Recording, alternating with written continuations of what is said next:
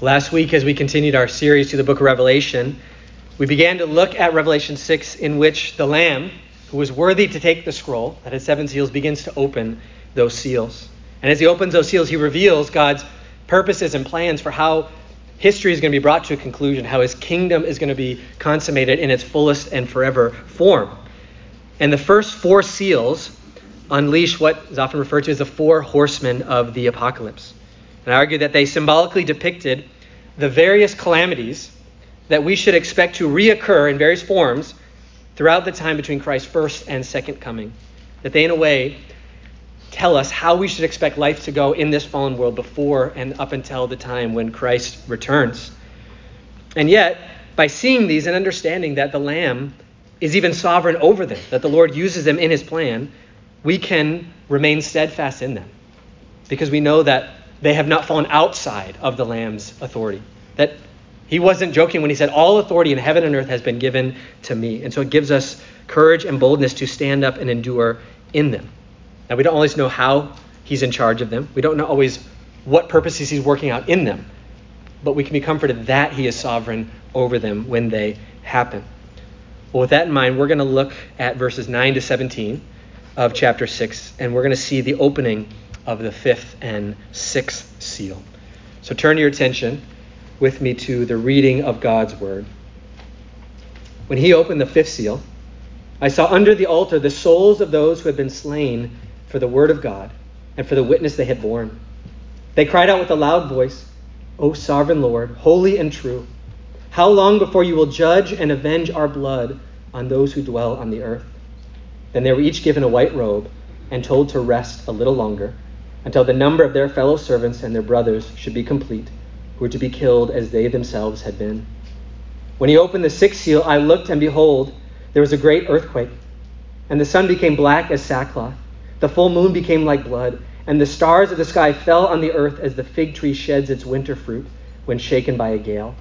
The sky vanished like a scroll that is being rolled up, and every mountain and island was removed from its place.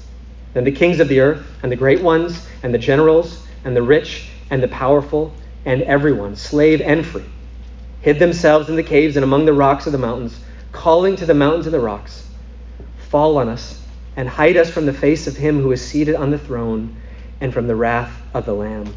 For the great day of their wrath has come, and who can stand? As far the reading of God's word, let's pray. Heavenly Father, as we come to your word, or may we feel its weight in our hearts. May we know its truth in our minds. And may its application, its intention, help conform our wills to yours. Or may we not overlook these things that are weighty, but may we properly tremble before them and understand them rightly. We ask this in Jesus' name. Amen. One of the roles of the Federal Trade Commission is to enforce truth in advertising laws. And essentially, that law requires that companies, when they advertise, make accurate, truthful, and verifiable claims. If any company is found to have made intentionally false, misleading, or unsubstantiated claims, the Federal Trade Commission will then hold them to account, and either they'll face serious penalties or even serious fines. And perhaps you've heard of some of these famous violations of truth in advertising law.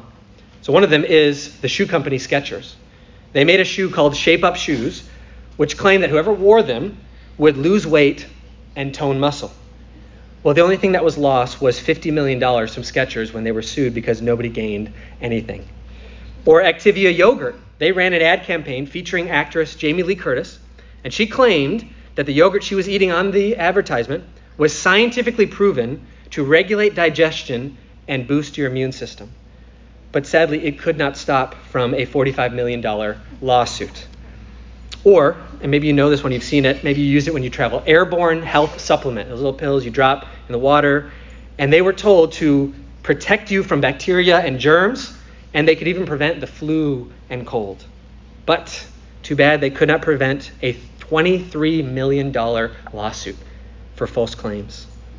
Now, these are certainly uh, famous violations of truth in advertising laws. These are ones that are on the book. But if truth in advertising enforcement was applied to Christian theology claims and Bible interpretation claims, I think one of the most flagrant violations would have to be the claims of the so called prosperity gospel. The so called prosperity gospel falsely advertises that the death of Jesus defeated all sin, including and especially the sin of poverty and disease and sorrow, so that you can claim through the death of Christ the benefits of prosperity and health and happiness here and now. That is the claim of the prosperity gospel. And why it is so harmful is because it sets the false expectations that the life of a faithful Christian will be marked by a uh, material prosperity and worldly success. And the reason that is such a flagrant violation of truth in advertising is because Jesus, in many ways, states the exact opposite.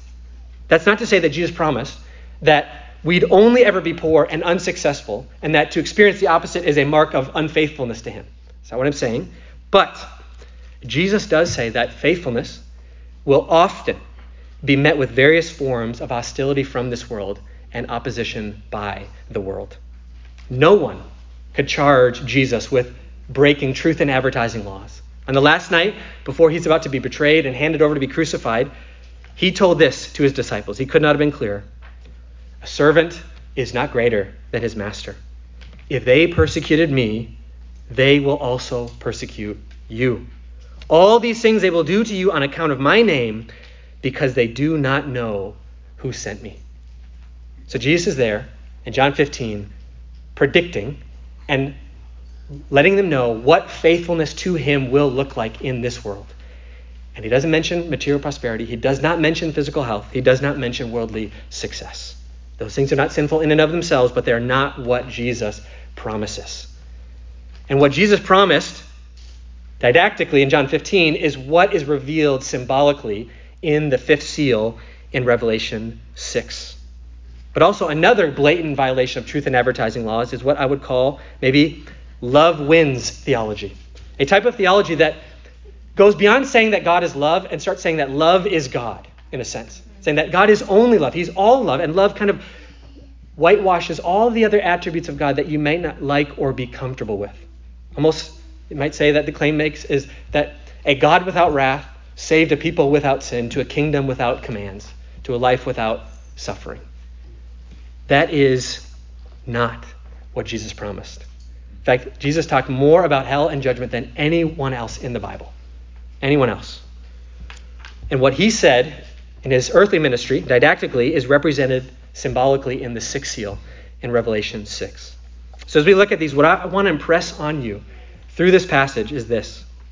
As believers in Christ, we should expect opposition from the world and yet remain steadfast in it because the Lamb sovereignly purposes to use it and to bring it to justice.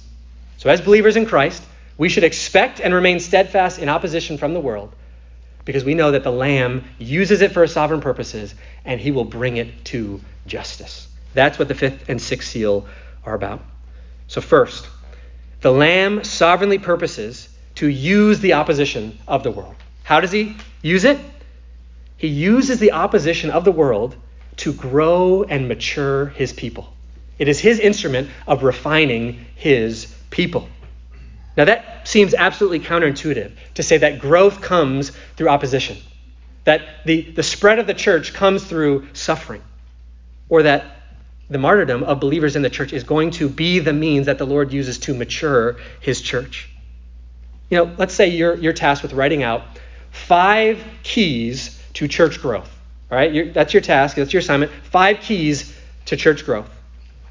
Would Experience hostility from the world because of your faith in Jesus be one of the five keys that you would write down to church growth? I'm guessing probably not. But now you know to put it in there, so when you give that test, you got the right answer. Well, the early church father Tertullian, this is what he said. And he's one who knows what he's talking about because he witnessed and experienced the hostility from the world in a way that we have not. And he said this The blood of the martyrs is the seed of the church. The blood of the martyrs is the seed of the church. And what he was saying is that as he witnessed and experienced the hostility from the world, even in its extreme form of people dying for their faith in Jesus, he did not see the church shrink. He saw it grow. He did not see it kind of limit its territory. He saw it expand geographically. Think of the story of Stephen the martyr in Acts 7. Here's one who is that, that first martyr in the book of Acts. And what happens as a result says that the word of God continued to grow and spread and reach new areas and cross new boundaries. Think of the story of Jim Elliot. Jim Elliot, who went to the Auca Indians in Ecuador, famously on Time magazine, and he goes there and seeking to um, get into that culture and bring the gospel there. He and his fellow missionary servants were killed. And he made that famous statement He is no fool who gives what he cannot keep to gain what he cannot lose. Now, as a result of his death, the mission agency that he was a part of said, We had never experienced so much of an influx of resumes and people wanting to join the mission field after hearing what Jim Elliot and Nate Saint had done. The Lord used it to grow. So the Lord uses opposition to grow and mature his people. Well, how does he do that? Well, one way the Lord uses opposition is he grows us in our calling to live sacrificially. By seeing the opposition that the church faces, we learn more about and are encouraged to grow in our calling to live sacrificially. Look at verse 9 with me. When he opened the fifth seal, I saw under the altar the souls of those who had been slain for the word of God and for the witness they had borne. Notice where John sees these martyred believers. He sees them in heaven there under the altar. And that's very significant. Because just as we have the Old Testament tabernacle and temple, which had an altar, we see that that was a copy and a shadow and a replica of the temple or tabernacle, the true one, in heaven. Well, in the earthly one, the altar was the place where God's people would come and present their sacrificial offerings. Now, most of those sacrifices had to do with some form of covering and canceling sin. They were, they were atoning sacrifices, but not all of them. Some of them were dedication offerings or thanksgiving offerings where the offerer would come, they would come with their gift, a grain offering or an animal, and they would lay it down on the altar, not to say, Lord, forgive me, but Lord, thank you, or Lord, I dedicate myself to you. And so they would lay that altar, and just as it was being consumed, they were as, as if it were saying, Lord, just as this dedication offering is being consumed, may my life be consumed with devotion for you. Lord, just as I'm giving this offering to you, may I give my life to follow and be dedicated to you. And that same imagery bleeds over into the New Testament. Think of Romans 12, 2. Present your bodies as a living sacrifice, holy and pleasing to the Lord. Or in Hebrews 13, it talks about the sacrifice that the Lord likes is a sacrifice of praise and thanksgiving and generosity. In a sense, there is a sacrificial system going on in the new covenant, but it's not one with animals at a temple. It is the life of gratitude lived out in generosity, in sacrifice, in costly living to the Lord who laid down his life for us. That line in that famous hymn, Jesus paid it all, all to him I owe. That's what this is representing here. These saints in heaven who are martyred are the ultimate example of the calling on all Christian life. To live not for self, but for Savior. To live not so that we can save our life, but to lose it so that we might gain true life. And we need to hear this because we live in a consumeristic world that is focused on what's in it for me. What can I get out of it? And yet, often when you, when you read the testimony of believers like this who lay down their life, it reminds you of Jesus' saying, Whoever wants to save his life will lose it. But whoever loses his life for my sake in the gospel will find it. So that's one thing it does. It grows us in our calling to live costly, sacrificially. Also, the Lord uses opposition to grow us in our calling to live faithfully, to live faithfully no matter the results. So at the end of verse 9, Two reasons are given for why these believers were martyred. It says this in verse 9 They have been slain for the word of God and for the witness they had borne. So, in other words, they would not compromise the truth of God's word in the midst of a culture that was totally antithetical to it. The ideology of the world and the truth of Scripture were opposed to one another. What we deal with in a small form in our day is nothing new. In fact, it's not even as bad as it's been before. The ideology of the culture and the truth of God's word was absolutely antithetical to it, and they would not compromise the truth of God's word. But not just that, they would not remain silent about it.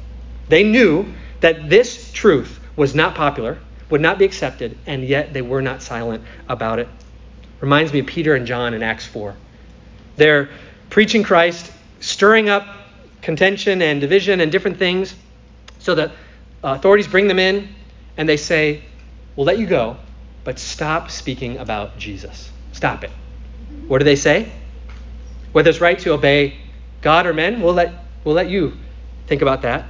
But we cannot keep quiet about what we've seen and heard. We cannot keep quiet about what we've seen and heard. So these believers were faithful to God's truth and they were not silent about it. That is a model of the calling of the Christian life. To faithfully get the gospel right and to faithfully get the gospel out, regardless of the cost and the results. We're, we're often so, so much results driven. I think, I think so many times what, what hinders us in evangelism, and I know this is, this is true of me personally, I, I think, I just don't think it's going to work. I, I, I, just don't see this going anywhere. And, and it stops us and it holds us back and it kind of steals our courage away. These people did this regardless of the results and the cost. Let that be an example to us. And notice it's a both and. What good is it to get the gospel out if you do not get the gospel right? And what good is it to get the gospel right if you do not get the gospel out? We need both. We need both. And as a side note, I, I find that one of the most humbling and emboldening things you can do practically is reading the biographies of faithful Christians who have gone before you and have paid a great price, who have made the ultimate cost. It's humbling because you realize, man, I, I am a coward. I fear man so much. And it, it stirs you to repentance and it, it encourages you. But then even to see that they, the best man is a man at best. And if the Lord used them and gave them grace and sustained them, maybe he could do it with me. I mean, he spoke through a donkey, speaking through one now. Maybe he could do it, you know? Use the King James Version word of that if you want for one I was thinking of this, this morning is the story of Hugh Latimer and Nicholas Ridley. So these are Reformation people who were in, in England at a time when there was a tossing between uh, the Catholic rule of a, of a king or queen and the Protestant rule of a king or queen. Fortunately, they were Protestants at a time when there was a Catholic uh, monarch in place. And they were told to stop teaching what they were teaching, stop, stop teaching justification by faith alone and Christ alone through grace alone, and they would not do it. And so, Hugh Latimer and Nicholas Ridley were burned at the stake. And just before they go there, Hugh Latimer says to Nicholas Ridley, I love this line.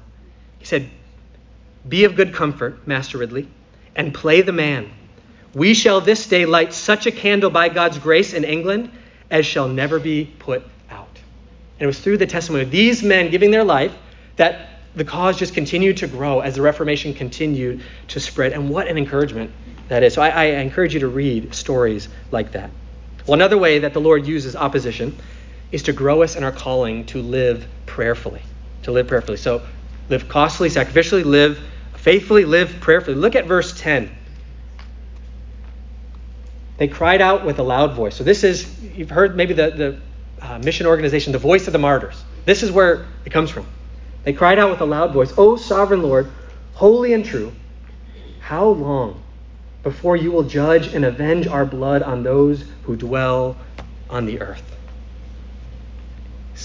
This is an odd prayer. I'm, I'm guessing if you were to examine your prayers, maybe take inventory of them, do you pray prayers like this? This is not a common prayer that, that I pray. But then maybe you look at this prayer and you think, should I pray a prayer like that? Can I? Is that that sounds a little vindictive, vengeful. And yet, one of the things that opposition, suffering, hostility from the world does is it drives us to prayer. Right after Peter and John leave, after saying, "Who should we obey, God or men?" We're gonna we're not gonna remain quiet about it. The first thing they do in Acts 4 is they have a prayer service. They pray for courage and boldness because hostility reminds us that we are insufficient to complete this mission, and we need the God who is all sufficient. Hostility from the world shows us how prone we are to cowardice and fear of man, and we need to pray to the Lord to give us courage and boldness. And hostility from the world shows us how rampant rebellion and evil and injustice is in this fallen world. And so we need the judge of all the earth to bring justice. Is it appropriate to pray the prayer of the martyrs in verse 10? Absolutely. Absolutely, it is appropriate to pray. When we hear about a pastor like Ibrahim Isa in northern Nigeria who was walking home on the morning of April 15th, 2022, and was killed by a group of Muslim men from the tribe he had converted from to Christianity, and now he leaves behind a wife and five children, should we not pray to the judge of all the earth to bring about justice on this earth? Do you want evil and injustice and depravity and all attempts at defying and distorting God's design and his laws to be brought to an end? If so, verse 10 is an entirely appropriate prayer to pray. These martyrs are not praying, Lord, I want vengeance. I don't like what those meanies did to me, and so get them back. No, they're seeing God in his sovereignty, in his holiness, in his faithfulness, and saying, God, how can you put up with this? How can you, in your holiness, put up with unholiness? How can you, in your sovereignty, allow things that make it seem like you're not in control? How can you, who is true, let so much falsity run rampant and amok? They are looking at God and seeing that sin is a very hideous thing. Rebellion is a very wicked thing. And they're wondering, how can God put up with it? It is a God centered prayer, not a me centered vengeance prayer. Now, it is not the only prayer we should pray. This is where we need to, keep the, the, the, whole of Scripture together and let, let the balance and the chips fall where they, where they do. But it is one of the prayers we should pray. Your kingdom come, your will be done. That's a, that's a form of praying this prayer. But also, we should pray for the repentance, for the salvation, for the, the turning of our enemies. So, one sense, as one author said, we pray two prayers for our enemies and God's enemies. We pray for their justification and we pray for their justice. We pray that they would turn by faith to Christ, and if not, we pray that the Lord would bring them to justice. Well, another way the Lord uses opposition to grow us is in our calling to live heaven mindedly. To live heaven mindedly. Look at the beginning of verse 11 with me. So then, these martyrs were each given a white robe and told to rest a little longer. So these believers, after going through all that they went through, are now in the presence of the Lamb directly, and they receive two gifts. They're clothed in a white robe. Now, white is the symbol in the Bible of purity and victory. So, white representing purity, spotlessness, and victory. And there's irony in both of these symbols. How ironic that these believers who were condemned by the world for what they believe, for what they stood for, get to wear the heavenly clothing that represents that there is no condemnation for those who are in Christ Jesus. That they have a righteousness that is pure, spotless, unblemished. They may have been condemned by the world, but they're not condemned by the Lamb who gives them this white robe. And that is one of the motivations that causes us to be able to endure the condemnation of the world. We can endure the ill favor, the condemnation of the world. Why? Because we know that in Christ we eternally enjoy the acceptance, the favor, and the acquittal of the Father. We have all the acceptance we need in Christ, come what may. The other irony is that the white they wear represents victory. Roman military leaders, when they were coming back from battle or you know, parading themselves around their empire, would wear white, symbol of their victory, their power. Rome is the one at this time as the main instrument of hostility towards the church. And yet, Rome, thinking that they've defeated these slain martyrs, now see that it's actually the martyrs who stand in heaven clothed in the color of victory. In the scriptures, like with our Savior, death leads to victory. Christ's death led to his victory, and so with his followers. They were slain just like the Lamb was, and yet they're the ones standing in victory. The second gift they receive is rest. They receive rest. They're in the immediate presence of the Lamb in heaven, so they can rest soundly because they are free from all hostility. They are free from all opposition in the world. Nothing that harmed them before can touch them now because they are close and near to the fold of their shepherd. And Thomas Brooks has rightly said that the death of a Christian is the funeral of all his sins, all his sorrows, all his afflictions, all his persecutions. And the death of a Christian is the resurrection of all his hopes, all his joys, all his comforts, all his rest. That's what these believers get to experience. So, the opening of the fifth seal, the vision of these martyrs in heaven, is meant to show us that on the one hand, we should not be surprised by opposition from this world. Like Peter says in 1 Peter, do not be surprised when these fiery trials come on you, as if something strange were happening. Do not be surprised. If they oppose Christ, they will oppose his church. Yet on the other hand, this vision is meant to show us that we should not fear opposition. We should not fear it because, as difficult as it will be to face, nothing can separate us from the love of God that is in Christ Jesus. Because nothing falls outside of the scope of the sovereignty of Christ Jesus. He rules it and overrules it for his purposes to grow and mature his church. Well, now, let's move to the sixth seal briefly. And in the sixth seal, we see that the Lamb sovereignly purposes to bring all opposition to justice.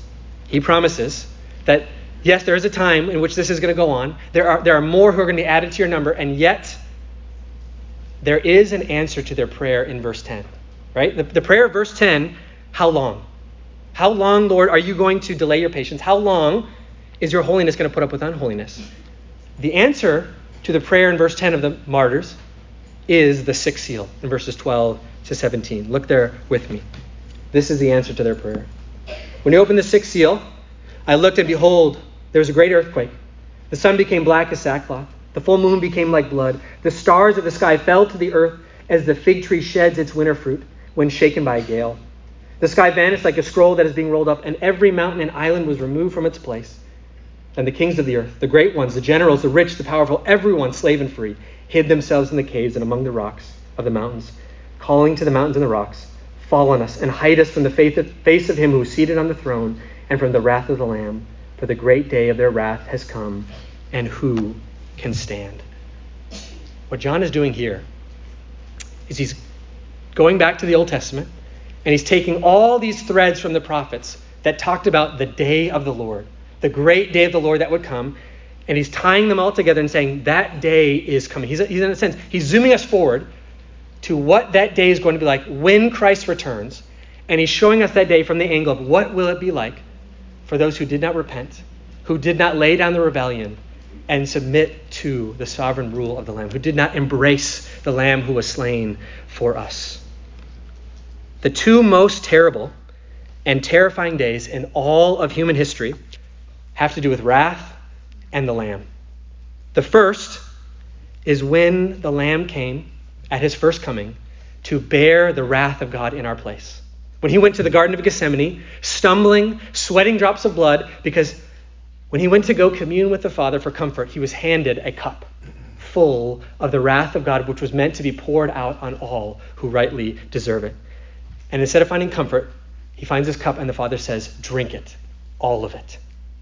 And then he goes to the cross and he drinks it to the last drop. And we know that what he was facing physically was not even close to compare to what he faced spiritually as he cried out that great cry my God, my God, why have you forsaken me? That is the first terrible and terrifying day. And the second is when the Lamb will come again. But this time, not to bear wrath in our place, but to bring wrath on all who have rejected the gospel and not obeyed the call to repent and believe. And the reason that there's a delay between that first day and the second day is because God is patient and slow to anger, and abounding in steadfast love and mercy.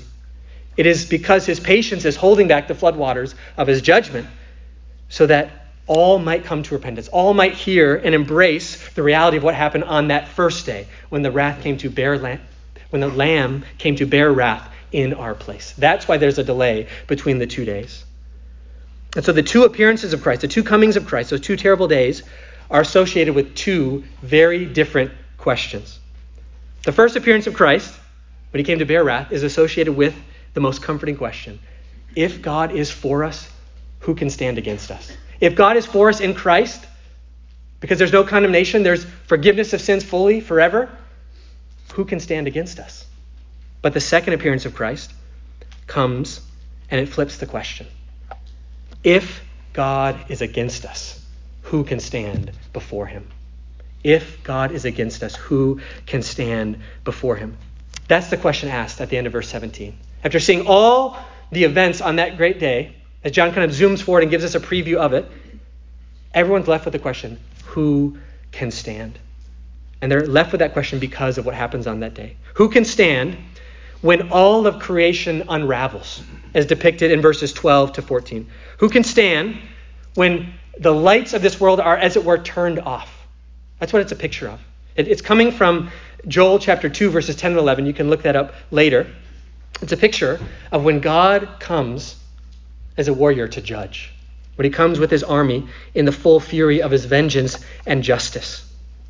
And the images of the sun being darkened, the moon not shining, even the stars falling because the lights have been turned off. It's as if God's patience is now over. The time is up. And so he turns off the lights to let everyone know that the time has now come. Who can stand? And who can stand when all people of all statuses and all positions will be called to account? Look at verse 15. Verse 15, there's literally seven groups of people who are mentioned.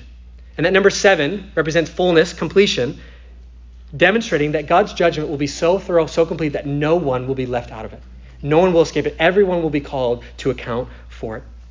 The wealthy, the rich, the powerful will not be able to buy their way out or strengthen their way out of it.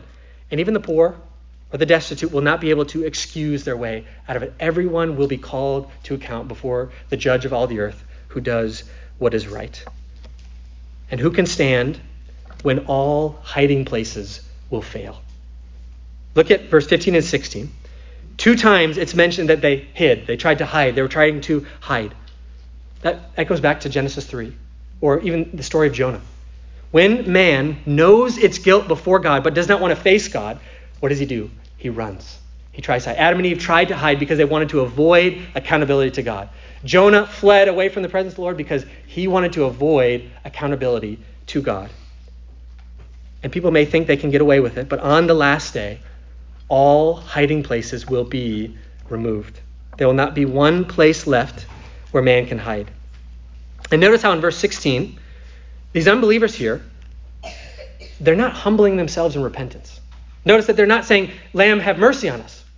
They're, they're, they're still trying to hide. They, they are rebels to the bitter end, not looking to receive, not looking to beg for mercy at all. They're still rebelling. So the question is, who can stand? If you, O Lord, should mark iniquities, who can stand?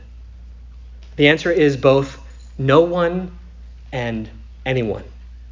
No one, in and of themselves, can stand before God's judgment. Because if, if the question were just, if you, O Lord, should mark iniquities, who could stand? The answer is no one. None of us could pay for our sins. None of us have the, the righteousness which makes up for the balance of our uh, debits. None of us has met God's perfect standards of holiness and truth and justice and righteous. We are all without excuse. On that day, every mouth will be stopped. And yet, the answer is anyone can stand on that day. Anyone, if they are in Christ, the one who stood before the wrath of God in our place, can stand before the Father. Not in and of themselves, but because they're found hidden in Christ, in whom is life and righteousness and forgiveness and redemption. Being in Christ or outside of Christ is what makes all the difference on that day. Listen as Charles Spurgeon explains the difference that being in Christ or outside of Christ will make on that day. It is pleasant to pass over a country after a storm has spent itself, to smell the freshness of the flowers after the rain has passed away, to note the drops while they glisten like purest diamonds in the sunlight. That is your position if you are in Christ. You are going through a land where the storm has already spent itself upon your Savior's head. And if there be a few drops still falling, they distill only from clouds of mercy. And you have the assurance that they are not for your destruction.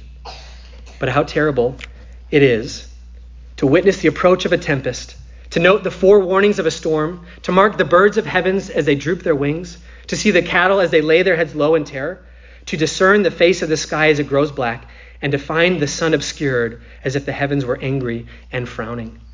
How terrible to await the dread advance of a hurricane, to wait in apprehension till the wind rushes forth in fury, tearing up trees from their roots, forcing rocks from their pedestals, and hurling down all the dwelling and hiding places of man.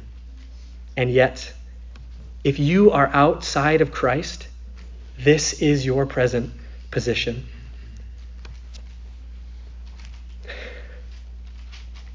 No hot drops have fallen as yet, but a shower of fire is coming. No terrible winds howl around you, but God's tempest is gathering its dread artillery. So far, the water floods are dammed up by mercy and patience, and yet the floodgates will open soon. And how awful will that moment be when God, robed in justice and vengeance, shall march forth? Where, O sinner, will you hide your head, and where will you run to? May the mercy of God lead you to Christ even now. He is freely set before you in the, in the gospel. His pierced side is your only hiding place. Believe in him, cast yourself upon him, and the storm will be spent and past. As the hymn writer has said, Ye sinners, seek his grace, whose wrath you cannot bear. Fly to the shelter of his cross and find salvation there. Let's pray.